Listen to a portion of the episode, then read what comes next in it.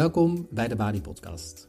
Mijn naam is Timo Harmelink en ik ben online redacteur en producer bij de Bali. Nu we elkaar even niet meer in het echt kunnen ontmoeten, wil de Bali het publieke gesprek toch voortzetten. Vandaag praat programmamaker Tim Wagenmakers met journalist Doortje Smithuizen, mediawetenschapper Linda Duits en mediapsycholoog Misha Koster over de wereld achter influencers. Ze zijn namelijk niet meer weg te denken uit de samenleving en veel jongeren willen influencer worden. Maar wat doet leven voor de likes met je identiteit? En wat doet de opkomst van deze influencercultuur met onze samenleving? Tim Wagenmakers in gesprek met Doortje Smithuizen, Linda Duits en Misha Koster.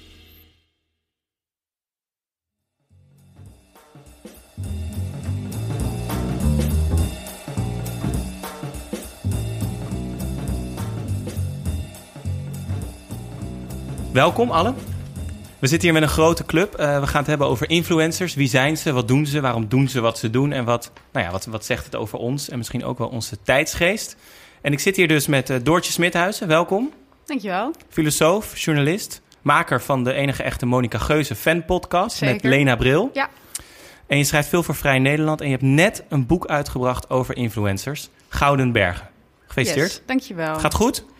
Ja. Nu het uit is, is het een last van je schouders? Uh, het is nu nog vooral even veel eromheen doen. Veel meer dan ik had verwacht eigenlijk. Blijkbaar vinden mensen influencers toch uh, iets leuker dan, uh, dan ze meestal laten blijken. Ja.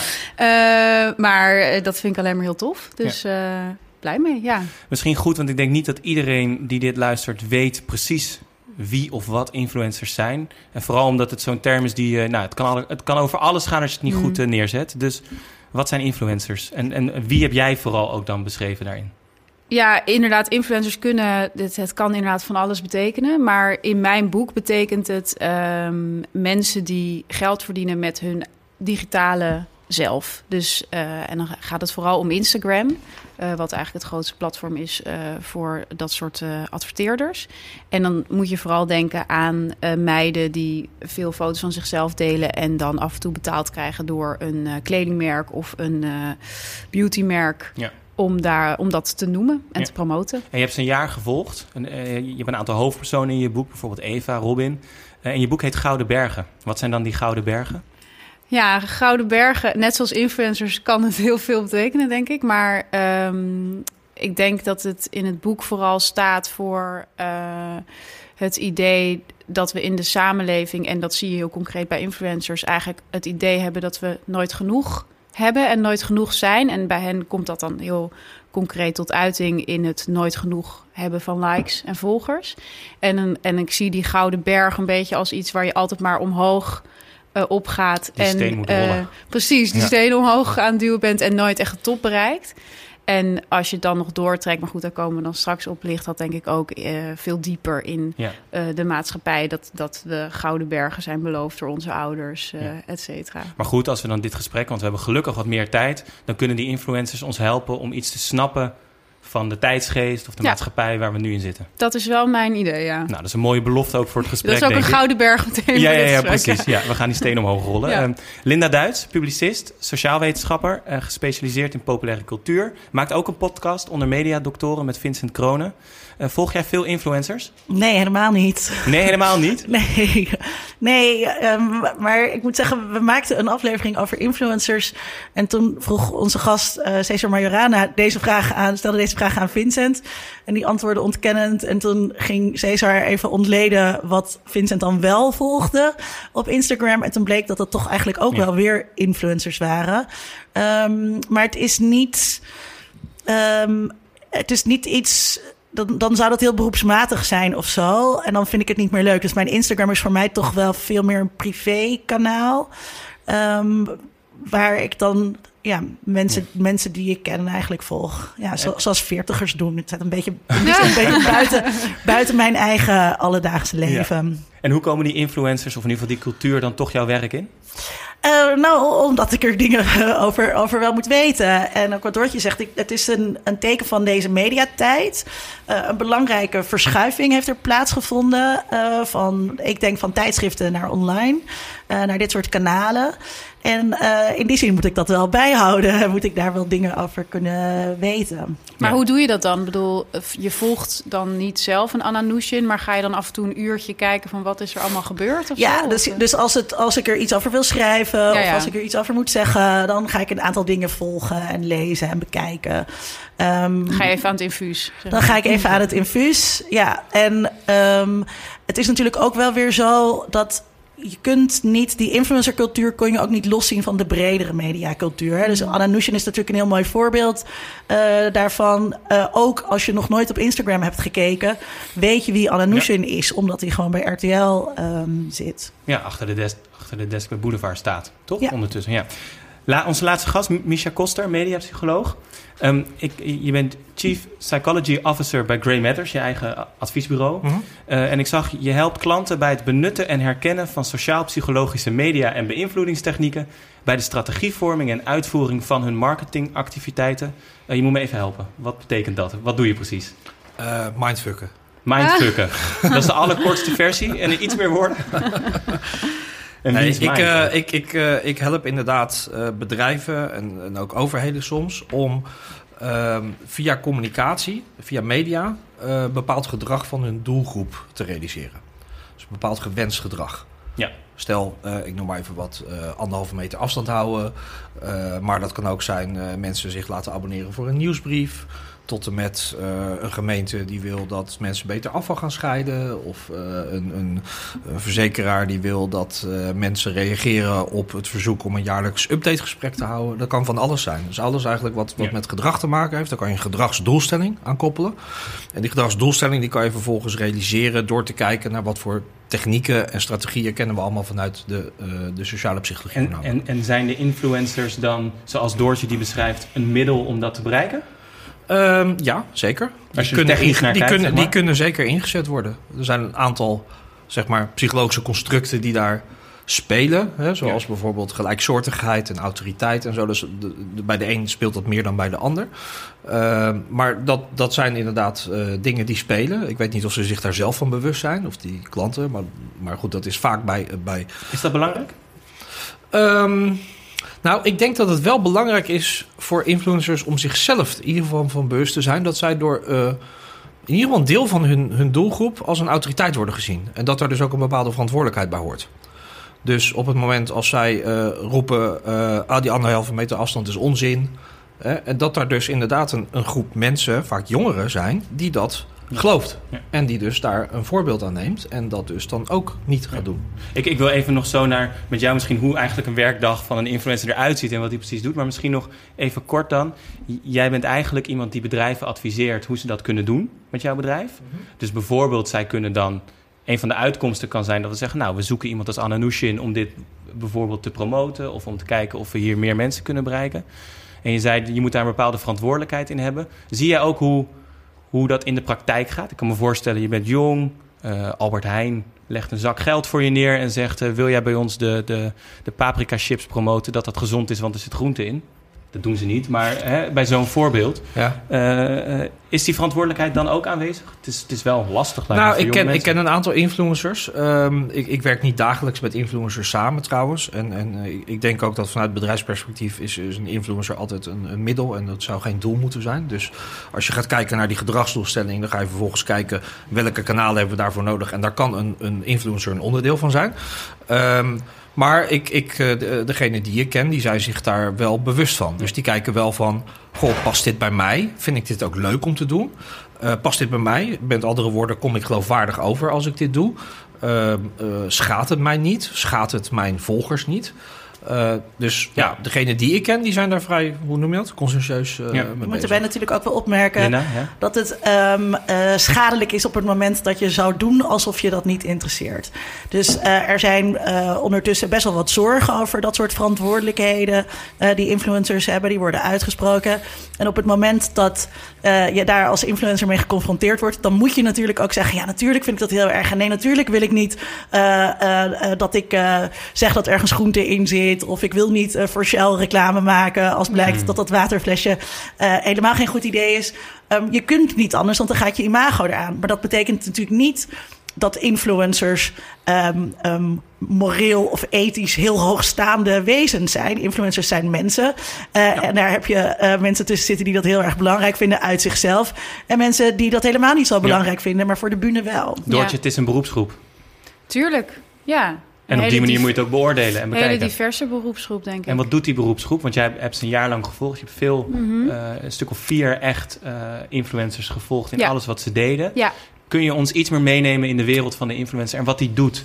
Hoe, hoe ziet een werkweek eruit? En dan voor met name de achterkant natuurlijk. Ja, ja ik moet wel zeggen dat ik uh, iets meer uh, geïnteresseerd ben in uh, de, de, de mens achter mm. de influencer dan in het werk dat ze doen. Ja. maar natuurlijk ook in het werk. En nou ja, de mensen die ik heb gevolgd zaten eigenlijk heel, allemaal heel verschillend in die in hun influencer zijn, zeg maar. Dus ik had inderdaad een groepje meiden, uh, Romy en Robin. En dat waren echt de... Nou ja, ik denk als je als, je, als, je als een beetje iemand die iets weet van influencers denkt aan een influencer... dan denk je ongeveer aan hen. Weet je wel, heel hip, heel knap. Uh, zien er altijd perfect uit, helemaal goed in de make-up. En gingen van de ene naar het andere evenement. Van in de, eigenlijk was het vooral in de PC Hoofdstraat uh, waar ik hen dan zag. Uh, en de dan, hotspot. ja, dan was het dan van, van Gucci naar Chopard. gingen we dan zo'n beetje de straat door. champagne nippend, zeg maar, en filmend. Dus dat was eigenlijk, eigenlijk altijd gewoon lachen. Ja. Uh, en voor hen was het ook echt hun, hun, hun uh, enige bron van inkomsten. En ze konden er goed van leven. Maar dan had ik bijvoorbeeld ook Noortje en Marlou. En dat zijn twee meiden uit Beverwijk. En die willen heel graag influencer worden. en die zijn ook een stuk jonger. Noortje is 18, Marlou is 20. En uh, dat is meer het type dat zeg maar met een heel grote tas vol kleren dan naar Amsterdam komt en in het portiekstijl omkleedt om oh ja. voor de hele week foto's te maken, zodat terwijl ze gewoon op het MBO zitten, uh, die foto's online kunnen gaan. En die kleren hebben ze dan gekregen? Om foto's in te maken? Of bieden ze het ook zelf aan? Nee, nee, nee. Dat, dat, dat, die hebben ze dan ook wel vaak gewoon gekocht. En, of ik heb ook wel eens best wel vaak eigenlijk meiden gesproken... die dan gewoon de kleren met de kaartjes eraan... en dan even op de foto en dan gewoon weer terug naar de weekday... Ja. Om, het, uh, om het terug te brengen. Dat zie je ook heel vaak, hè? De, de ja. influencers die ik volg... die hebben echt een, een onwijze library aan, aan foto's van zichzelf. Ja. Inderdaad, in portiekjes en op vakantie en weet ik ja. veel wat allemaal... En dan, dan, dan, posten ze iets uh, wat dan waarschijnlijk niet gesponsord is, want anders zou dat product erin staan met een heel verhaal erbij. En die foto die slaat helemaal niet op het verhaal, maar dat is gewoon een foto van zichzelf. En die ja. halen ze dan gewoon uit die, uit die grote berg foto's, zeg maar, die ze hebben gemaakt. En, ja, een uh, beetje influencer heeft wel een soort database voor uh, het moment dat het even niet zo mee zit. Dan, ja. dan kan je er altijd nog goed uitzien. Ja. Um, nee, dus, die, dus die, dat was dan eigenlijk al heel verschillende. Maar goed, de evenementen zijn nogal belangrijk. Ja, daarin. zeker. Evenementen liggen nu stil. Absoluut. Laten we vooral niet 40 minuten over corona praten. Maar uh, misschien toch even. Hoe beïnvloedt dat nu de beroepsgroep? Ja, enorm. Kijk, dat is natuurlijk. Wat zij doen, uh, is eigenlijk van fotogeniek moment naar fotogeniek moment gaan. Dus ja. ik was ook echt op een gegeven moment. Uh, raakte ik ook, merkte ik dat ik enorm gewend raakte aan uh, feesten met van die bloemenwanden en ballonnenhagen en zo. Dat ik bijna als ik gewoon een normaal feest binnenkwam, dat ik dacht, waar zijn de bloemenhagen ja. en, de, en de dingen.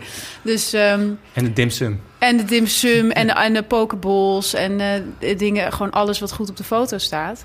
Um, en dat is er nu inderdaad niet. En wat er natuurlijk eigenlijk ook, denk ik, nog lastiger is, is dat ja, de wereld is gewoon totaal veranderd. Ze kunnen niet naar buiten, ze kunnen die foto maken, maar het is ook gewoon een tijd waarin het heel ongemakkelijk is om jouw Zalando-samenwerking uh, ja. te gaan delen, omdat gewoon er een crisis gaande is out there. Maar dan is het woord authenticiteit of zo, of daar, dat noemde je ook al een beetje. Het moet kloppen, het moet een soort van eerlijkheid natuurlijk wel ja. zijn. Is dan misschien wel het woord daarin, toch? Waarom dat nu schuurt? Nou ja, misschien ook wel... Um...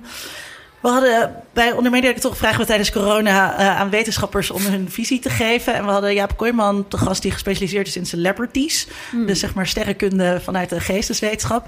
En hij uh, had een bijdrage over het gedaalde belang van BN'ers. En influencers zijn natuurlijk een klein beetje BN'ers. Um, het is heel lastig als je gewend bent dat iedereen altijd voor jou in katzwijm uh, valt. En je bent ontzettend belangrijk eh, om dat even niet te zijn. En nu zijn de mensen van het RIVM eh, de nieuwe BN'ers die aan de tafels eh, zitten. Jaap Afgelopen- van Dissel is echt de grootste Precies. influencer Ja. van Nederland. Ja. Hey, dan, En- nou, dan volg ik er ook één. Ja. Ja, zeker. En, Ja. dat, is dus, dat is dus heel lastig als je Lina de Mol bent of Monica Geuze. Eh, want je moet, dat verwacht het publiek ook van je, je moet een wat nederigere houding aannemen. Dus je kunt wel zeggen hoe jij de coronacrisis doorkomt. Maar je kunt jezelf niet meer zo op de voorgrond plaatsen, want dat pikken mensen nu even niet.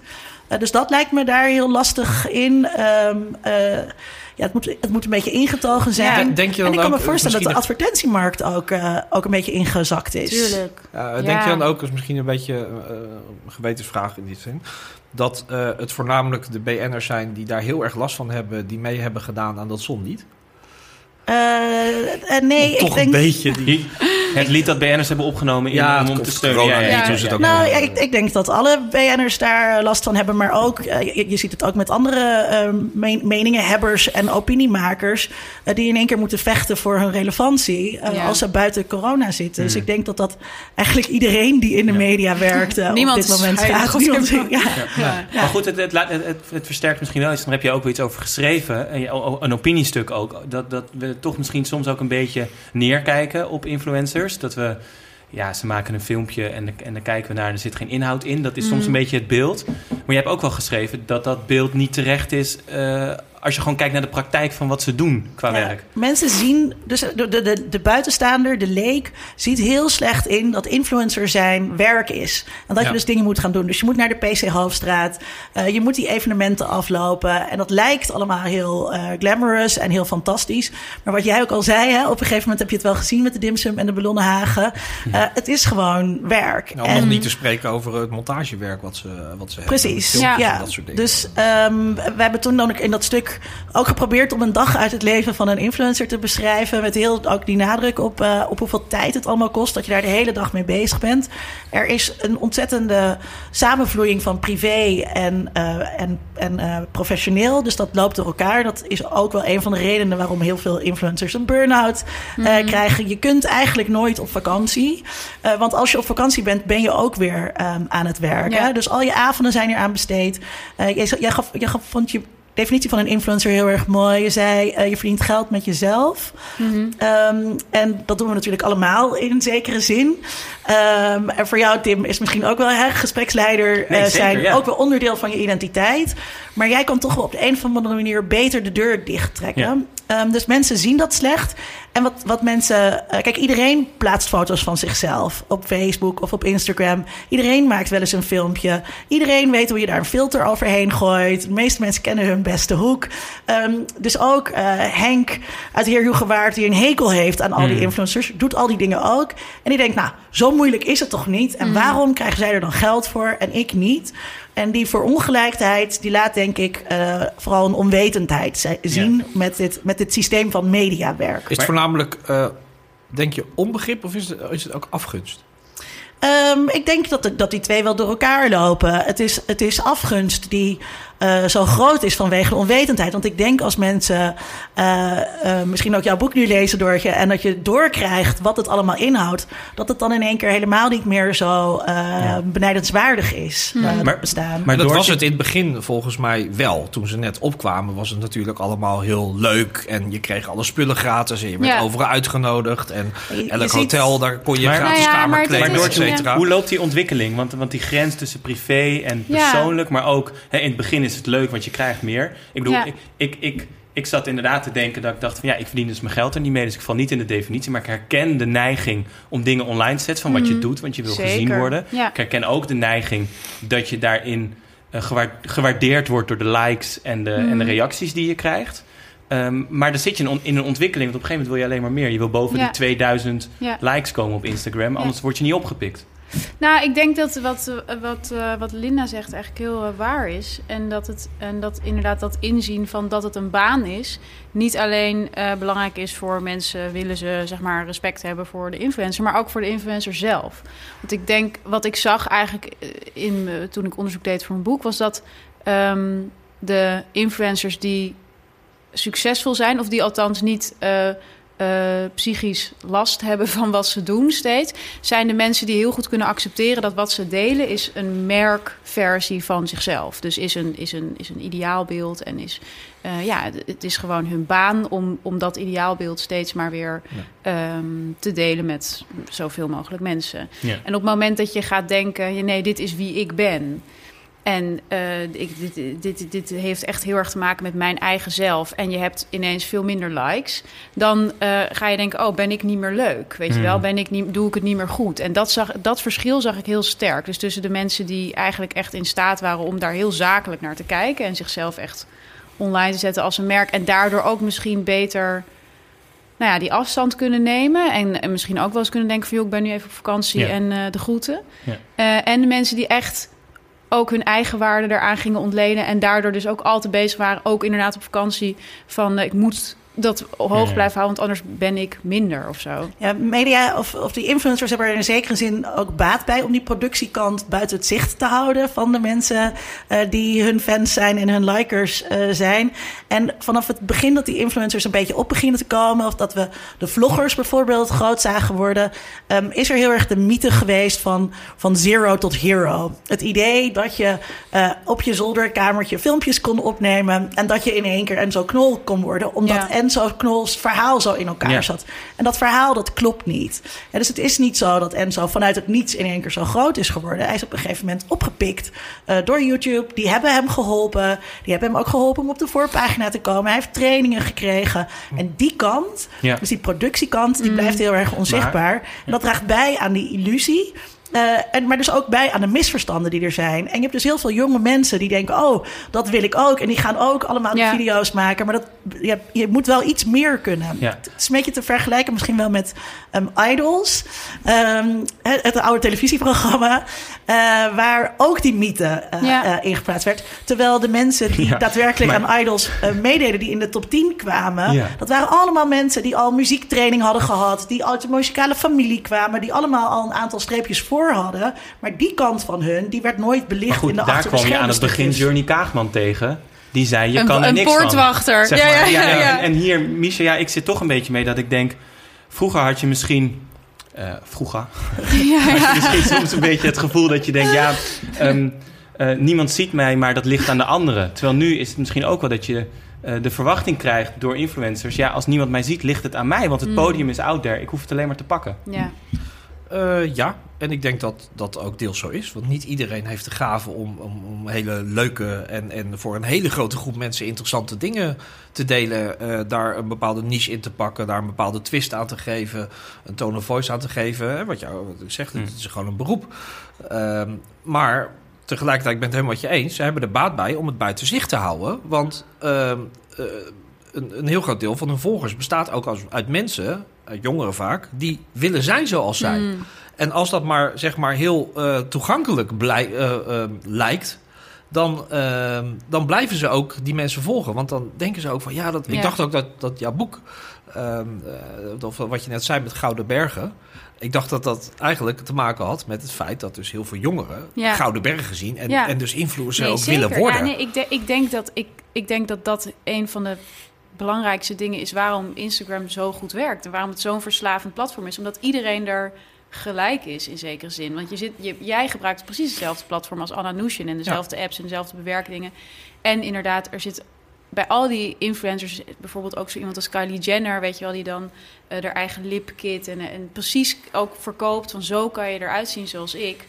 Is allemaal onzin, weet je wel, want je ziet er alsnog niet uit zoals Nee. zij. Maar die maakbaarheid, ja. Dat denk ik dat dat, of die belofte daarvan. Ja, ze dat verkopen is, een belofte eigenlijk. Precies. Maar, maar En als, die, als, als ze dan vervolgens laten zien hoeveel shit ze daarvoor moeten doorstaan Mhm. om tot dat ene filmpje of tot die belofte te komen, ja, dan gaan ze natuurlijk niet laten Ja. zien. Want dan Plus- denken al die volgers van, oh, moet ik er zoveel maar moeite ik- voor Plus, doen? Nou, ik nog dat- een ding- Ja, tuurlijk, want ja. die volgers, eh, die jonge mensen, die willen helemaal niet dat hun idool een bedrijf is. Dus die willen helemaal niet Mm. dat Kylie Jenner alleen maar bestaat om shit aan de man te brengen. En, ehm, want dat is een heel deprimerende gedachte. Want je bent fan van iemand of je vindt iemand leuk, eh, niet vanwege dat. Dus eh, eh, mensen bij de Universiteit van Amsterdam, onder andere Eva van Rijmersdaal, doen onderzoek naar eh, ehm, geloofwaardigheid en authenticiteit. Hoe dat ervaren wordt door jonge mensen. En dan blijkt het ook dat je kijkers niet willen weten eigenlijk dat iets een Hmm. advertentie is. En als dat, eh, als dat wel duidelijk gemaakt wordt, dan zijn ze ook teleurgesteld. Hè? Dus ehm, lieg tegen ons. Dat is eigenlijk ja, ook maar een ik beetje vind dat wat dus zo gek. Want ik denk dan, enerzijds weten we allemaal dat, dat het gewoon een verdienmodel is en dat het in zekere zin reclame is. Maar anderzijds verwachten we wel nog steeds van zo'n platform als Instagram dat het authentiek is. Ja, maar dat is alle media. We willen bij alle media dat het een illusie is. Ja. En ik, bedoel, ik ben Ja, maar je mediawetenschapper. moet er wel op gezette tijden doorheen breken. Want op het moment dat eh, Enzo Knol het uitmaakt met zijn vriendin... dan is dat een ontroerend echt moment, zeg maar. Dan zitten ze samen voor de camera. Of op het moment dat Monica Geuze zegt... ik stop er twee weken mee. Ja. En dan legt ze iets uit over de druk die ze ervaart. Mm. Dan wordt dat enorm positief gewaardeerd. Dus, dus blijkbaar is die authenticiteit... Zeg maar, die je dan, waar je dan jaren aan werkt om dat goed op te bouwen... die moet je ook af en toe doorbreken met een soort extra eerlijkheid... om daarna weer door te Ja, nou, ja. Daar, daar, zet- daar stel ik grote vraagtekens bij. Ja? Want op een gegeven moment zag je wel ehm, eh, in de influencerwereld... Dat, dat dus die, die kwetsbaarheid, zeg maar, die ze dan op dat moment tonen... dat dat heel hoog scoort. Ja. Dat mensen daar echt als gekken op reageren. En wat je vervolgens kreeg, is eh, eh, wat ik dan noem geregisseerde kwetsbaarheid. ja. En toen zag je ineens heel veel influencers die ineens in, in de Instagram stories hele persoonlijke verhalen gingen vertellen. Om daar vervolgens dan weer een product aan te kopen. Dat ze Ja. zo onzeker zijn als moeder. Of dat ze zo'n moeilijke jeugd hebben gehad. Of weet ik veel wat. Maar ja, voor mij droop het er gewoon vanaf. Van dit is gewoon een verkooptruc. Ja, ja, ja. Ja, het is een narratief dat werkt en dat, gaat, en dat wordt vervolgens gekopieerd. En Precies. eh, daar, dat, is, dat is heel interessant om te zien. Dat inderdaad, dan komen ze erachter. Of op een gegeven moment werden het eh, onderlinge ruzies. En toen ging iedereen onderling ruzie maken. Ja. Ehm, maar nog even over die illusie. hè. Dus alle media zijn een illusie. En ik ben mediawetenschapper. En als ik dan bij een televisieopname ben, dan denk ik ook... Huh, die studio is veel kleiner in het echt dan dat die lijkt op televisie. En soms zie je een soort van achter de schermen... waarbij je de illusie krijgt dat je achter de schermen kijkt. Maar ook dat is een geregisseerde achter de schermen. En dat is bij dit dus ook. Die inkijkjes in het privéleven zijn allemaal geregisseerd. En er wordt allemaal geknipt. En ook bij D en Enzo Knol was het niet een één-take filmpje. Eh, wat ik zelf heel interessant vond, dat iemand aan me vertelde. Ze hebben allemaal camera's waarbij het altijd daglicht lijkt. In, je, in hun woonkamer. En dat vond ik heel zo- zo wow. Eh, Want het- je ziet altijd, oh, ja, ik ben nu net wakker. Maar dat Ja. weet je dus ook helemaal niet. Ja. Want dat is de illusie van media Maar wat ik me dan afvraag, hè, van, van is dat dan een, is dat een bewuste keus? Of is dat gewoon wat er gebeurt op het moment dat je jezelf steeds filmt? Dat je aangaat in een versie die niet meer echt is. Je, je, je- er zijn gewoon nu genrekenmerken ontwikkeld. En die zijn langzaam zo gegroeid. En daar moeten de andere influencers zich vervolgens weer ja, ja, eh, precies. aan Maar is dat een bewuste keus of groeit dat gewoon maar zo? Nee, ik denk niet dat dat heel bewust is. En ik denk dus ook niet dat eh, wat jij zegt van ze gaan elkaar nadoen. Ik, ik denk ook niet dat het heel eh, kwaadaardig in opzet is of zo. Maar je kijkt gewoon wat werkt. En dat doen we Ja. zelf natuurlijk ook. Ik, ik zie ook dat, Hmm. dat de filmpjes van Lola de Logeerpoes hoog scoren op mijn Instagram. dus vervolgens ga ik die natuurlijk meteen automatisch Ja. Zijn wel echt leuke Ja, het, het, het werkt ook wel. Alleen ik vind de aard van hetgeen wat ze doen, dat vind ik enigszins eh, ethisch eh, eh, ja, questionable, zeg maar. Maar, Ja. maar Om nou, om nou zeg maar je, eh, je eigen mislukte jeugd of, of, of een trauma wat je hebt Ja. of een miskraam of weet ik veel wat, om dat En dan het nou zit te gebruiken inderdaad- of te misbruiken vind ik eigenlijk Ja, en om in dit die soort dingen te captions doen. En ook. het is, het is hun eigen leven, dus ze moeten het inderdaad zelf weten. Maar ik vind het wel een beetje een, een soort van cheap trick. wat Maar zijn die captions? dus- Nou dat- ja, je, je kan heel goed herkennen dan zo van... dit heb ik nog nooit met iemand gedeeld. Ah, Of ja. Hier raak ik emotioneel van. Ja. En dan zo'n thumbnail met een huid. Weet je, dan weet je al van... oh ja, hier Dit gaan we. Die ja, is lekker janken. Ja. Ik vind, het dus, wat ik, ik vind dat dus niet zozeer kwalijk vanuit die influencers zelf. Het is iets in het mediasysteem, waardoor je dus weet: oké, dit Ja. scoort, dus moet, dit moet ik vervolgens gaan doen. Dus dat is eigenlijk heel exploitatief. Hè, dat wil je een influencer zijn, dan moet je dus minimaal een break-up filmpje hebben. Ja, en je moet ja. iets vertellen over je jeugd, Eh, Ja. want anders kom je er niet. Kun je daar een voorbeeld van noemen uit je Nou boek? ja, zeker. Dat was, dat was iets wat ik bijvoorbeeld heel erg zag bij eh, Eva. Dat was een, eh, een, een, een moeder-influencer die in een vechtscheiding kwam. En dat was eigenlijk Ja, al heel... een, een moeder als in met een kind. Niet de moeder-influencer, maar... Niet een, de een- moeder nee, aller nee. influencers. Nee, Nee, nee, ja, nee, ze ja, heeft ja, drie kinderen. Ja, ja. Ja. En, eh, en ze komt in een scheiding. En dat is dus heel ingewikkeld. Want zij leeft een heel luxe leven. En, en staat eigenlijk ineens gewoon eh, ja, op straat met niks. En moet dat soort van volhouden. En daar hoort ook bij dat ze dus een nieuw, nieuw huis en alles. En dat is gewoon allemaal heel zwaar. En dus ze heeft heel vaak huilbuien. En wat ze dan dus doet als ze zo'n huilbui voelt opkomen... is eh, de camera pakken en die vast aanzetten. En dan begint de huilbui. Ehm, En daarvan zegt ze, ja, dat is gewoon goed om dat te filmen. En ik heb er dan ook bij gezeten dat ze dat dan edit. En dan dus inderdaad die thumbnail, dus het plaatje op YouTube doet... met dat, dat, dat ze zo met betraande Mhm. ogen in de camera kijkt. En daar vond ik dus dat, dat je heel goed zag dat, dat ze eigenlijk misschien zelf niet eens echt meer wist waarom ze dit deed. Want ze zei ook van ja, het is een beetje, ja, het is een beetje pathetisch dat ik dit nu doe. Maar, maar ja, het scoort wel. En, eh, Ja, dus, Dus wie ze- beïnvloedt wie? De, Ja, nee, de ze- volger, de influencer nee, zij misschien. wordt eigenlijk heel erg ge- geïnfluenced door YouTube en wat Ja. haar kijkers en volgers willen eigenlijk. Ook dus in haar gedrag. Dat ze dus serieus op het moment dat ze een huilbui krijgt, gaat ze eerst nog snel die camera. Ja, oké, maar ik vind dit wel, dit, dit is wel net iets anders. Want in dit geval is er een oprechte emotie. huilbui En zij, echt, en zij is zo ehm, alert om dat dan eh, op te nemen, om daar een Ja. actie aan te verkoppelen. Maar wat ik eigenlijk bedoelde net met dat, met dat ethisch verwerpelijk, is andersom. Dat je dus gaat denken over wat wil ik vastleggen. Hmm. En vervolgens die emotie daarbij een soort van faken. Of, of Ja, inderdaad ja. naar beneden kijken. Of misschien dan een helbui zo Maar hoe zit jij dan in je werk? Want ik kan me voorstellen, kijk, eh, misschien goed om even te zeggen, die influencers zijn een gedeelte eh, eh, als, als techniek of middel om, om, om iets over te brengen. Maar toch, heb jij daarin voor jezelf een, een, een kader waarvan je zegt, dit gaan we ze wel vragen. Dit adviseer ik aan een bedrijf om ze wel te vragen of niet te vragen. Nou, Ik kan me voorstellen dat, dat, dat, dat zo'n kwetsbaar moment. ehm, eh, ja, ik probeer, ik probeer maar zo plat mogelijk te maken. Iemand gaat huilen en pakt daarna een tissue van, eh, van Kleenex. dat dat voor dat bedrijf een heel eh, interessant filmpje kan zijn. En toch, toch ben jij daar niet erg blij mee als ik je net zo hoor. Om dat op te wekken. Ik heb ook niet dat soort klanten. Nee, nee, dat scheelt. Ja. Of ligt dat dan aan de huilbui? Aan de oprechtheid van de huilbui? Nou, ik denk dat ik wel altijd eh, eh, mijn klanten zou adviseren om eh, naar een zo authentiek mogelijke. Want ik denk uiteindelijk dat, dat, je dat je diep van binnen dat toch door hebt. En ook al, hè, ja, Linda zei er al van ja, je wil het niet weten. Dus Ja. je kijkt er Ja. doorheen en het maakt niet uit, et cetera. Maar toch denk ik dat het je merk niet echt heel erg goed doet als je met, met dat soort gefakte emoties Mm. en Ja, dat ja. soort dingen Ik gaat denk werken. dat het heel moeilijk is om emoties te faken. En dat, eh, eh, kijk, dit, bij, de, de vergelijking met reality televisie is altijd interessant. Reality televisie draait om echte emoties in onechte situaties. Situaties die gecreëerd zijn door mediamakers, waarin echte emoties moeten opkomen, want je kunt dat niet zo goed spelen. En het lijkt me dat als je influencer bent, dat je dus voortdurend op zoek bent naar situaties waarin je die emoties kunt krijgen.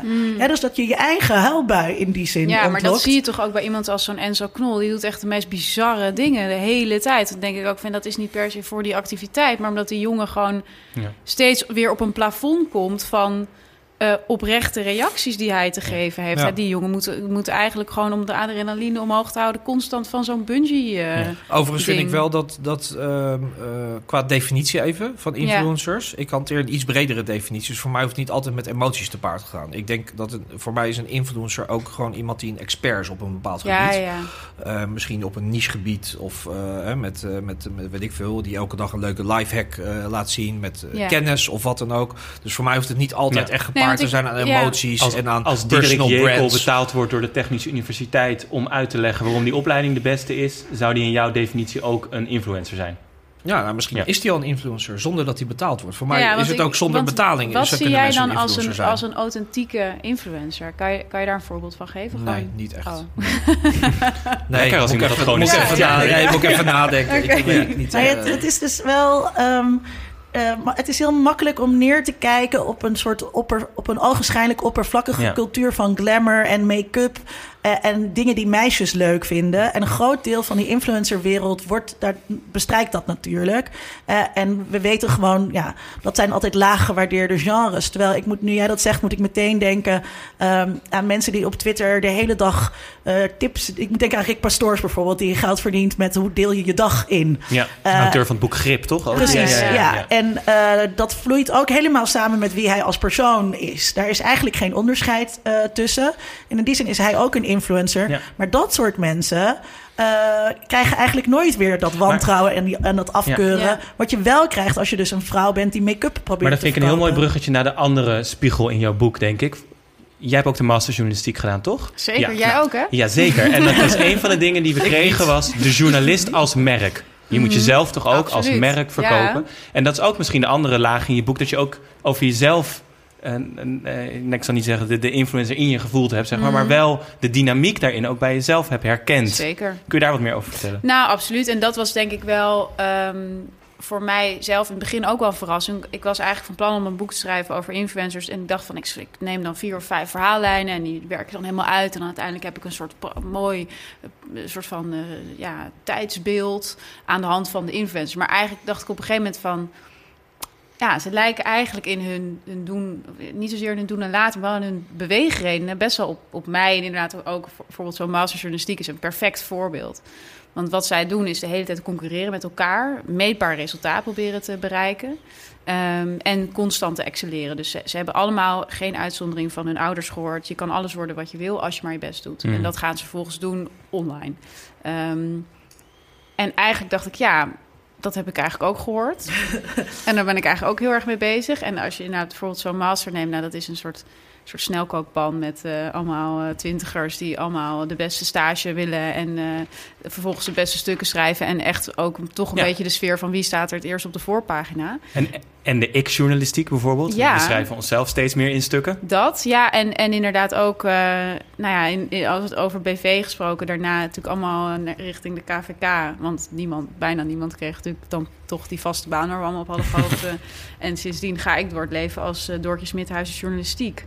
En ja, is dat dan heel anders dan een influencer inderdaad... Ja. die zichzelf constant probeert te verkopen? Ja, ik, ik, vind het, ik vind het eigenlijk niet zo heel anders. Nee, nee, nee, nee. Eh, en in die zin vind ik ze dus een heel goede ehm, uitvergroting van, van eigenlijk van iets waar we allemaal mee bezig zijn, namelijk onszelf omvormen tot een mogelijkheid om meetbaar resultaat te maken, wat we de hele tijd kunnen delen, zodat we in die soort van meritocratische samenleving ja. Ja, steeds hoger op die berg kunnen klimmen. Micha, herken je dat als psycholoog? Um, God, dat is een moeilijke vraag. Uh, ik, ik heb natuurlijk, ik heb ook geen patiënten of zo. Nee. Dus uh, het is niet zo dat ik uh, mensen in mijn spreekkamer krijg met allerlei klachten. Um, ik denk dat het voornamelijk geldt voor, voor zelfstandigen, zeg maar. En, en freelancers die, die zeg maar ook er baat bij hebben om een soort personal brand te zijn. Want eigenlijk heb je het over personal branding. Um, ik probeer ook hè, ik, een personal brand te ja. zijn. Ik ben mijn bedrijf en mijn bedrijf is ik, zeg maar. Um, dus in die zin denk ik dat het, dat het klopt wat je zegt. Uh, en dat wij gewoon andere dingen verkopen dan de influencers. Mm. Hè? En veel mensen die verkopen dan een vaardigheid of mm. kennis. En zij verkopen dan eigenlijk een, een ideaalbeeld. Of een, uh, een, een, een, bepaalde associatie, een bepaald gevoel. Mm. Uh, dus eigenlijk verkopen we allemaal iets. Uh, alleen het zijn verschillende dingen. Ja, ja maar en, ik denk niet en dat dus, het en, ophoudt, en we hebben minder hoor. mensen die er naar luisteren. Ja. Ik denk niet dat het ophoudt bij die zelfstandigen. Want als je bijvoorbeeld kijkt naar binnen bedrijven... waar iedereen binnen hetzelfde agile lean uh, systeem zit te werken... in de Slack en de Scrum en de... Uh, nou ja, wat heb je allemaal? Ja. En allemaal duidelijke doelen heeft... en zichzelf constant vergelijkt. Aan het einde van de, ma van de maand ziet... wie heeft de doelen wel gehaald, wie heeft de doelen niet gehaald...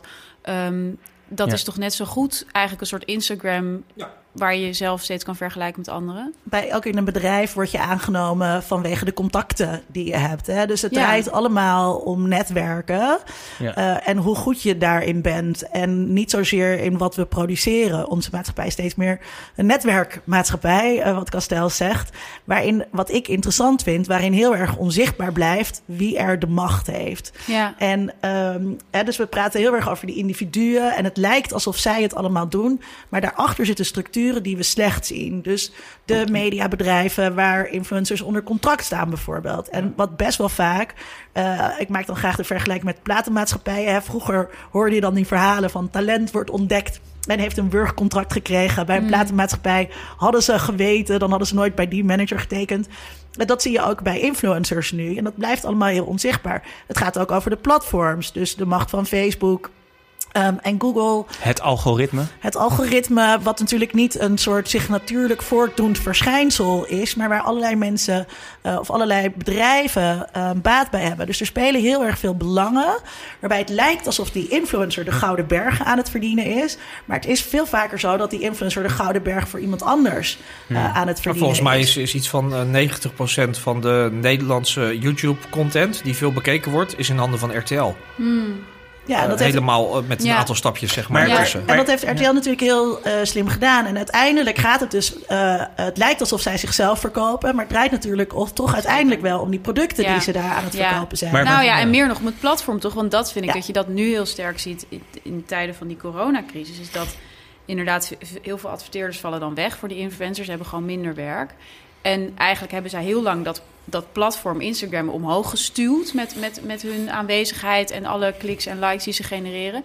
Maar goed, dan vallen die adverteerders weg, hebben zij geen inkomsten meer. Instagram is die adverteerders voor hen sowieso liever kwijt dan rijk, want zij verdienen er niks aan. Ja. En ondertussen is het platform nog steeds super sterk en eh, zeg maar zitten daar, meer, zitten daar meer mensen op dan ooit. En je hoeft niet bij Instagram aan te kloppen voor een overbruggingskrediet. Tuurlijk niet, die geven echt zero fucks. Ja. Maar, maar Sterker ben, nog, ze halen de likes uh, van, je, van je post. Maar ik, ik, ben dan toch benieuwd, zeg maar, een aantal dingen die we beschrijven. Uh, die platenmaatschappijen, platenmaatschappijen bestaan al een tijdje. Wat is dan hetgene wat dit anders maakt? Zeg maar de soort van tijdsgeest die je dan soms probeert te vangen en dan glipt hij weer weg. Maar toch, want is het dan de schaalbaarheid dat nu iedereen dat kan en dat het niet afhankelijk is van een paar maatschappijen die individuen kiezen? Is het de, is het de platform? Is het het netwerk? Ik probeer te zoeken wat onderscheidt de dynamiek van wat er eerst was. Of is het gewoon een uitvergroting? Ja, ik, Vroeger wilde je ook jezelf laten zien. Ik heb dus altijd heel erg de neiging om vergelijkingen te maken met oudere uh, media. En om dan als een soort bromsnoor te zeggen: er is niets nieuws onder de zon. Um, het, het, uh, het, het zijn een aantal dingen zijn verschoven. Uh, dus wat ik aan het begin al zei, hè, dus die advertentiemarkt van tijdschriften is gewoon ingestort. En dat gebeurt nu op Instagram. En waar je vroeger door een tijdschrift bladerde, blader je nu door Instagram. Een um, aantal dingen vallen samen. Dus dat tussen privé en professioneel heel erg mm. samenvalt. Dat is wel echt een verandering. Um, de macht is ergens anders komen te liggen. Uh, dat is een belangrijke... Waar? Uh, bij die platformen. Bij die platforms die we net beschreven, ja. Ja, okay, ja. ja. En, en je ziet dus altijd... En je denkt, oké, okay, het internet was ooit weet je, de grote verstoorder... en het biedt allemaal kansen.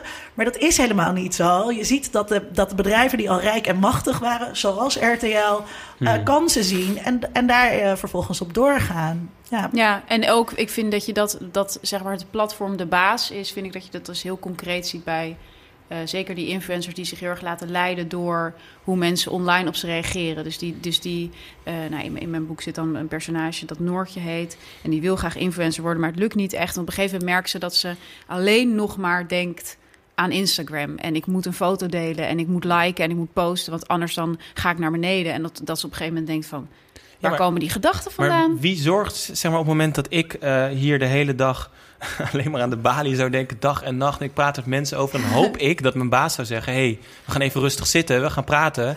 Hoe kunnen we het oplossen dat je wat gezonder de deur af en toe ja. achter je dicht trekt? Is er in de industrie rondom influencers zo'n mechanisme? Of is dat echt een beetje het wilde westen. Nou, ik, denk, ik denk dat het ook veel met, met, met hoop te maken heeft. Iemand die, uh, die denkt van zichzelf dat ze een bepaalde kwaliteit hebben, uh, wil ontdekt worden. Hè? Dat heb ik met jou eens met uh, het oude, als het ware, een, een hoe noem je dat? Een talentenshow. dat is dit eigenlijk ook. En voorheen gingen we dan ergens uh, optreden en dan hoopten we ontdekt te worden. En dat is hier nu ook. Zij, zij doen allemaal dingen en ze hopen eigenlijk ontdekt te worden op een hoger niveau. Mm. En dan komen er wat schakels tussen. Dan komt er een agency tussen, et cetera, et cetera, et cetera. Mm. En dan gaat het lopen. Maar ik ja. kan me heel goed voorstellen dat je, dat je daar dus inderdaad op een gegeven moment echt geobsedeerd door wordt. Zeker als je er zoveel effort en moeite en, en energie in steekt. En de payoff die blijft maar elke keer weer uit. Of je krijgt in het begin in, allemaal negatieve reacties. Omdat je nog niet hebt geleerd dat je een wat dikkere huid moet hebben en het even van je af moet laten glijden. Dan kan ik me heel goed voorstellen dat dat, uh, dat, dat echt obsessieve ge, uh, gevoelens gaat, uh, gaat opwekken. Ja. En het, ja, je hebt altijd, hè, dus je hebt mensen die heel erg veel verdienen in de media. En iedereen ziet alleen maar dat. Maar nou ja, als je vergelijkt met bandjes, het is in Nederland bijna onmogelijk eh, om geld te verdienen als muzikant. Dat is, dat is gewoon, daar is de markt eigenlijk niet naar. En het is ook ontzettend moeilijk, ik weet niet wat jouw idee daarvan is, om echt goed rond te komen uh, als influencers. Dus een hele grote groep die probeert en die wil het. En die loopt inderdaad met spulletjes die ze dan opgestuurd krijgen, waar ze dat misschien mogen ze de spulletjes houden. Ja. En dan krijgen ze nog niet eens geld. Uh, en die grote groep die ploetert en die ploetert maar. Ja. Uh, en, en we hebben een aantal sterren aan de top. Uh, en, en dat doet het verlangen ook weer groeien uh, om die kant op te gaan. Ja. En, en, nog, en dus nogmaals, de platenbazen, die zag je vroeger niet en die zie je nu ook niet. Net als de, de bazen ja. van modellenbureaus. Ja, en je hoopt dat zo'n bureau goed zorgt voor het talent dat ze in huis hebben. Maar aan de andere kant is er die intense inwisselbaarheid die we ook in andere mediasectoren zien. En voor jou tien anderen, iedereen wil dit werk wel doen. Ja, en wat ik dan ook um, uh, nog wel interessant vind aan wat je zegt, is... Uh, hè, op een gegeven moment, je probeert en je probeert. Uh, en het, het, lukt maar uh, een, een promiel van, van alle mensen die het proberen. Ehm, je krijgt dan op een gegeven moment wat spulletjes gratis. Je, maar je kan er nog niet van leven. Dus de payoff die jij krijgt van je efforts, die zit hem voornamelijk in de reacties die je krijgt. Mm. Daar moet je dus dat goede gevoel aan overhouden. En als je dan verder gaat en je gaat er geld aan verdienen, dan verschuift dat en dan krijg je er geld voor dan maakt het wat makkelijker om je wat minder van die reacties aan te trekken. Dus ik denk dus dat bij de beginnende influencers, die dus inderdaad wat spunnetjes krijgen, die misschien ja. 10, 20, 30, 50.000 volgers hebben. Um, dat die veel kwetsbaarder zijn voor, voor trolls en allerlei van dat soort reacties. Omdat dat hetgene ja. is waar, waar zij het op dat ja, moment voor doen. Het, of ik, waar ze iets van positiviteit ja, uithalen. En dan is het ook moeilijker, denk ik, om, uh, wat ik eerder zei, om het zo zakelijk te zien. Weet je wel, dan is het echt nog meer. Maar het is ook niet zakelijk voor hun nog. Nee, precies. Omdat het gewoon nog niet heel zakelijk nee, is. Nee, ja, precies. Ja, het, is, een, het is iets privés. het is een ego-dingetje misschien. En, uh, betaalt niet de huur. Zeg maar. Nee, maar, maar, maar, kun je een voorbeeld noemen van de mensen die je gevolgd hebt in jouw boek, waar je ziet dat iemand op een gegeven moment wel dat heeft kunnen gezond scheiden, zeg maar. Ik bedoel, het privé en het werk loopt altijd door elkaar in zekere zin in het werk, maar dat je daar op een goede manier mee om kan gaan? Nou, ik denk dat een van, een van de hoofdpersonages, Romy, die is eigenlijk heel goed in het um, ja, beschouwen van zichzelf als merk. Er zit ook helemaal in het begin van het boek. Uh, dan, de, de, toen verbaasde ik me nog over dat soort dingen. Uh, dat ze dan, uh, dan moet ze naar een evenement, maar ze heeft eigenlijk geen tijd. En dan besluit haar manager, Shadi, om even een filmpje te maken op dat evenement en dan naar haar te sturen en dan deelt zij het. En dan kan je zeggen van ja, wat fake. Maar anderzijds kan je ook zeggen, ja, wat boeit het? Weet je wel, want ze heeft gewoon 70.000 volgers of zo. En die zien even goed dat evenement. De betalende klant ziet, nou, dat evenement is gedeeld. Wat is het ja, verschil ja. dat ze er Maar dan kan je er zakelijk naar kijken. Ja, en, de, zij is daar, en dus dan zeg ik, vraag ik ook aan haar van, vind je dat dan niet raar? En dan zegt ze, nou, mensen betalen gewoon voor een droomwereld. Voor, of, of mensen willen een droomwereld zien op Instagram. En, en, en adverteerders betalen eigenlijk voor die, het, het laten zien van die droomwereld met hun producten. Dus ja. Maar dan uiteindelijk, als je zeg maar een gezonde influencer, cultuur, industrie wil, dan is die rol van die manager, denk ik, extreem belangrijk. Net zoals bij celebrities of ja. bij talentenjachten. Als je dat niet goed om je heen weet te organiseren, dan is eigenlijk niks wat jou uh, daarin kan helpen. Ja, weet ik niet. Ik, ik, kan me ook voorstellen dat er mensen zijn die dat heel goed ja. allemaal zelf kunnen. Maar ik had wel het idee dat uh, sowieso uh, Sisha, die gewoon een onwijs handige meid, die, die het heel goed bekeken had ja. allemaal. Dus met haar aan je zijde denk ik dat je sowieso gezonder zal zijn als influencer. Maar ik denk zeker dat dat, dat, dat dat dat uh, uitmaakt, ja. En dat je ook bijvoorbeeld ook niet steeds zelf hoeft te onderhandelen met je adverteerders. Maar goed, dat, dat, dat is ja. natuurlijk in heel veel Ja, en, en, en inderdaad, dat, dat, veel, veel, dat, dat weet ik dan nog van vroeger. Veel weten ook helemaal niet hoe dat werkt. Wat voor contracten maak je dan? Ga je per post of per hoeveelheid likes of, of wat ja. dan ook? En, en die, die, die bureaus, hè, zoals uh, S1, social influencers of dat soort bureaus... die die weten dat gewoon allemaal. Ja. Uh, en die hebben niet jouw belang voor ogen, maar hun eigen ja, ja, ja. Klopt, belang. Klopt. Ja, ja kijk, maar hun belang is wel afhankelijk van het succes wat jij haalt. Dus je, je, je krijgt uiteraard een stukje van de taart.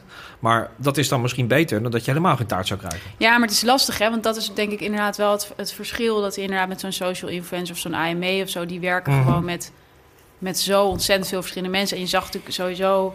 Um, er is echt een soort influencer-inflatie nu, weet je wel. Dat was, dat was, drie jaar geleden was het nog echt onwijs vet als je 80.000 volgers had. Want nu, nou ja, dan kijk je daar eigenlijk helemaal niet meer van op. En dat is inderdaad met zo'n met zo'n zo'n groot uh, bureau. Die zullen op het moment dat jij met je 100.000 volgers zegt...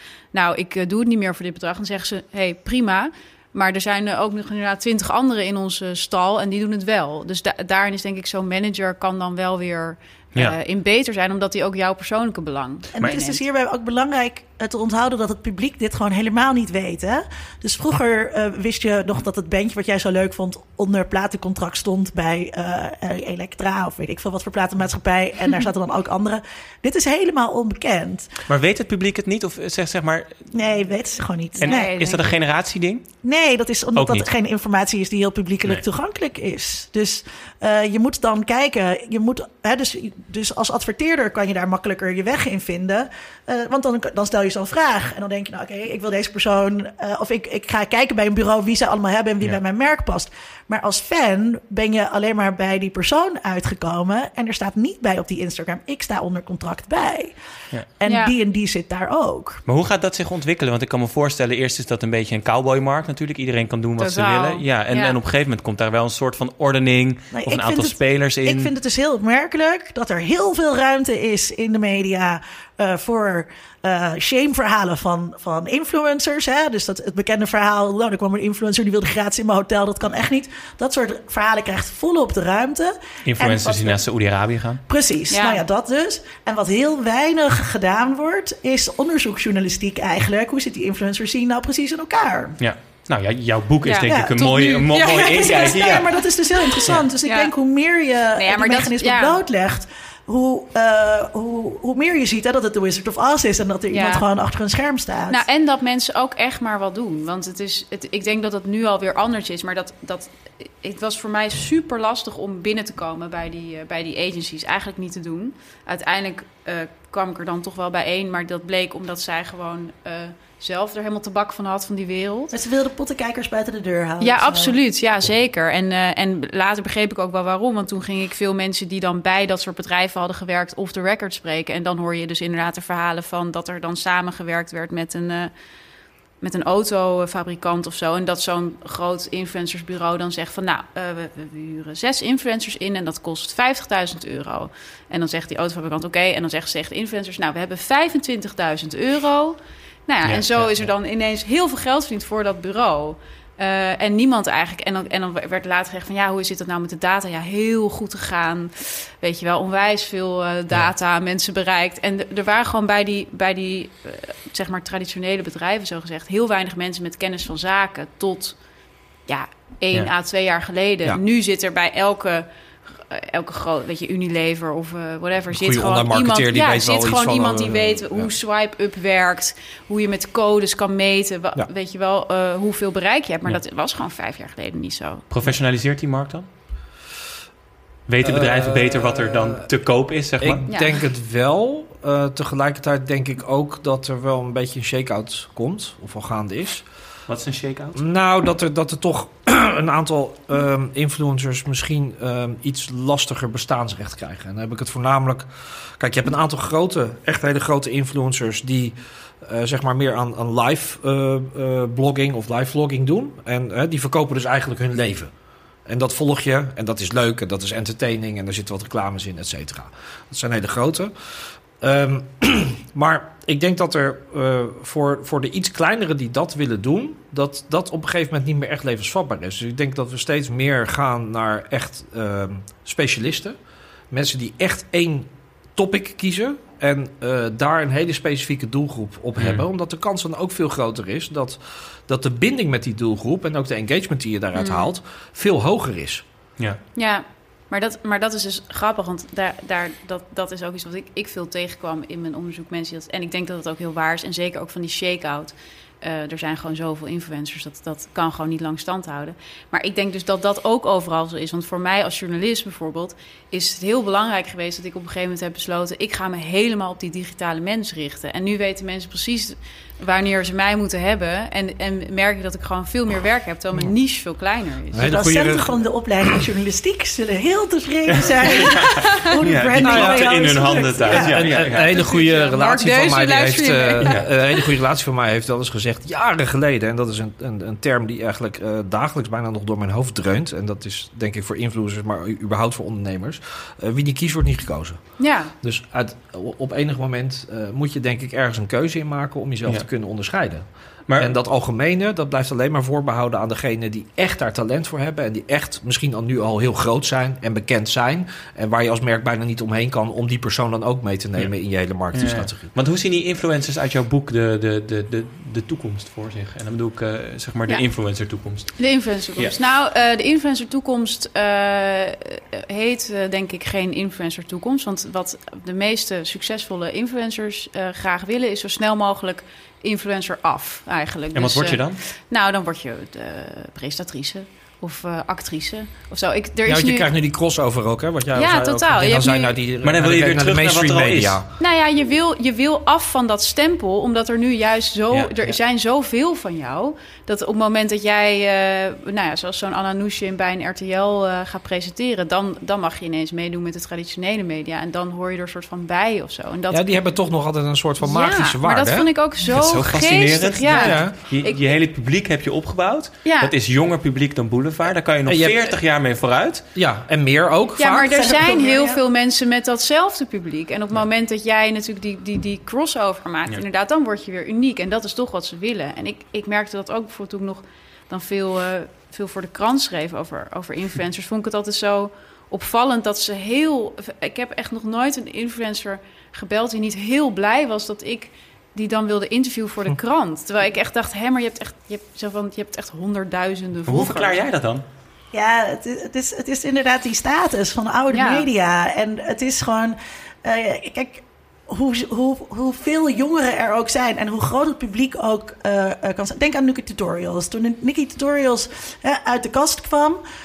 toen was dat in alle media groot nieuws. En in al die media gingen allemaal uitleggen... wie Nikki Tutorials was. Ja. Omdat eh, oma uit Beverwijk, die weet, die weet dat eh, niet. Dus in die zin, hoezeer, hoe groot die markt ook is... het is toch in zekere zin een niche-markt.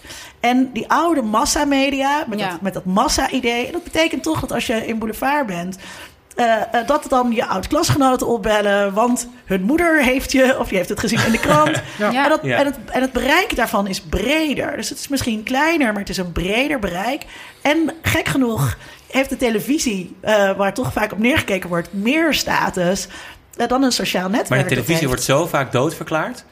Zeg maar, de, de, dat, dat is best wel bon ton om te zeggen... ja, dat doen we niet meer. We kijken Ja. alles op Netflix en we kijken niet meer... En, te- en tegelijkertijd is dat nog steeds toch ook iets... waar je de status aan ontleent waar je op wil zijn. Ja, maar het is Absoluut. onderscheiden ook, toch? Ja. Want het is juist als, als jij op, op, op het platform waarop jij eh, jezelf steeds profileert... de hele tijd eh, achterna gezeten wordt door allemaal mensen die heel erg op jou lijken... en bijna net zoveel volgers Ja, hebben... dan is het heerlijk om eens een keer te kunnen zeggen van... kijk jongens, ik heb eh, één minuut bij RTL Boulevard Ja. gezeten. Want dan heb je toch weer een soort een, ja, manier om jezelf weer te onderscheiden van die anderen. En misschien toch ook wel een stukje stabiliteit. Hè, dus eh, het, is, het is een heel druk en gejaagd eh, beroep om te hebben.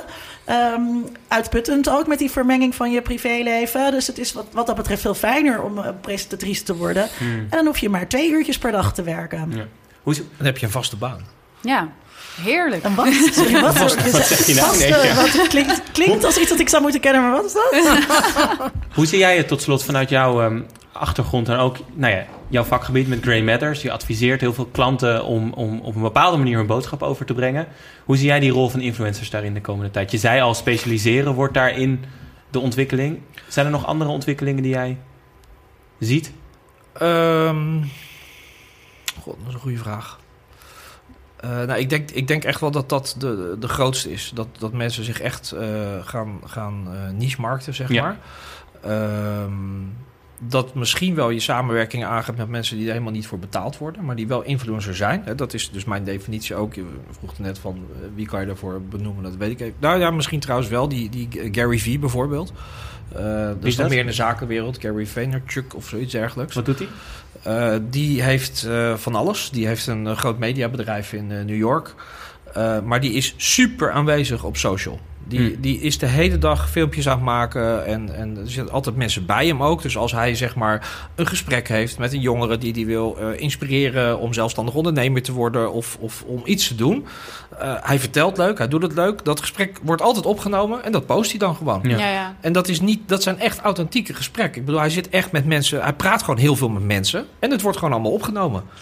Ja, ik, vind, eh, ik sloeg heel erg aan op het woord authentiek, omdat ehm, wij zitten eh, heel erg in een cultuur die nog steeds eh, vormgegeven van populaire cultuur die heel erg geïnspireerd is op Amerika na de, na de Tweede Wereldoorlog. Van wat cool en tof is. En daarin speelt authenticiteit een hele belangrijke rol. Oorspronkelijk de eerste zijn met iets dat is wat wij waarderen uh, in het Westen op dit moment nog steeds. En wat ik heel interessant vind, is om te zien hoe gaat dat veranderen onder invloed van China. Want in China, China is het land van de namaak. En daar is een andere opvatting van creativiteit. En gaat het veel meer over wie kan dit het beste. Dus niet wie heeft dit dansje als eerste gedaan, maar wie doet dit dansje op dit Ja. moment het beste. En dat is natuurlijk um, het model van TikTok. Uh, Ja. Wat heel erg draait over imitatie en uh, herhaling en repeteren. Wat heel erg aansluit bij een Chinese manier van produceren. Dus ik ben heel benieuwd. Uh, zeker nu ook toch wel uh, met corona. Het gaat in Amerika een heel Ja. stuk slechter dan uh, China. China gaat denk ik als, als winnaar uit deze economische crisis komen. Wat voor effect gaat dat hebben? Maar het hebben gebeurt die, nu al, toch ja. Linda? Ik heb laatst ook al een, een eh, dat Pew Pew Pew filmpje van TikTok heb ik ook al gepoogd eh, op te nemen. Niet echt eh, geslaagd, maar eh, ja, dat, ik denk dat corona daar misschien nog wel bij gaat helpen. Dat we allemaal thuis zitten. Maar dat is natuurlijk een enorme culturele verschuiving van hoe je naar jezelf kijkt dan Ja. als influencer. Ja, Ja, zeker. En hoe je identiteit benadert en hoe je dat aanpakt. Ja. Ja. Wat heel spannend is. Ah, Wa- wat, ik, wat ik ook nog wel eh, zie gebeuren is dat, eh, alle, eh, dat, dat de, de doelgroepen op een gegeven moment ehm, volledig advertentieblind worden. Eh, en dat dus eigenlijk de advertenties en dus de klanten die de influencers hebben, dat die gewoon ja, steeds minder eh, revenue aan gaan halen uit de inspanningen van, Ja. van de influencers. Omdat het er zo erg bij hoort, eh, denk ik dat het, het is een beetje vergelijkbaar met banner blindness. Weet je, Mm. Ja. jaren geleden op website, je kijkt, ja, banners, dat zie Je er gewoon niet van. Zeg maar. Ja. Ja, je, oog, je oogbewegingen hebben zich afgestemd op wat relevant is en wat niet. En daar filter je ogen, eh, ogenblikkelijk al die dingen Mm. uit. Maar dat is de hele reden waarom we influencers hebben. Influencers bestaan niet omdat iemand in één keer op zijn zolderkamertje eh, video's ging maken. Nee, influencers bestaan omdat die advertentiemarkt in tijdschriften doodging. Omdat niemand die advertenties meer wou bekijken. Nou, en ik denk dus dat dat bij influencers ook gaat gebeuren. En dan ben ik benieuwd wat daar dan voor in de plaats komt. Waar het dan naartoe verschuift. Ja, ben ik ook heel benieuwd Ja. naar. Heb je het idee dat we het onderwerp nu, want je hebt in je boek heb je een jaar lang het gevolgd, hebben we het in de hele breedte een beetje kunnen doornemen? Hier aan tafel. Ja. Nou, ik moet er, ik zeg, ik vind dit het meest interessante gesprek dat ik er eh, de afgelopen tijd over heb gehad. Ja. Heerlijk, ik vind het heerlijk om, om, eh, om ook van wat anderen te- erover te horen... in plaats van alleen maar dat eh, verhaal van mijn eigen boek. Nou, ik was er niet naar aan het hengelen, maar dat is wel een mooi moment Ja, denk ik, om dan gewoon te stoppen, toch? Ik vond jouw ja. boek ook heel mooi, dus laten we Dankjewel, dat vooral gaan ja. lezen. Eh, Gouden Bergen. Ja, Eh, dus ik hoop dat veel mensen het lezen. Bedankt Linda Duits, ook Misha Koster, Graag Doortje gedaan. Leuk. Graag Smithuizen. gedaan. dankjewel. Fijn dat jullie er waren. Yes. Kan je mooi aan je baas mailen dit. Dat is goed voor je personal branding. Ja, precies. Dit was de Badi Podcast. Vanaf nu brengen we je elke donderdag een nieuwe aflevering om zo toch het publieke gesprek voor te zetten. Waardeer je de online activiteit van de Bali en wil je graag een bijdrage doen? Dat kan nu. Steun de Bali via de link in de show notes of ga naar www.debali.nl. Tot volgende week.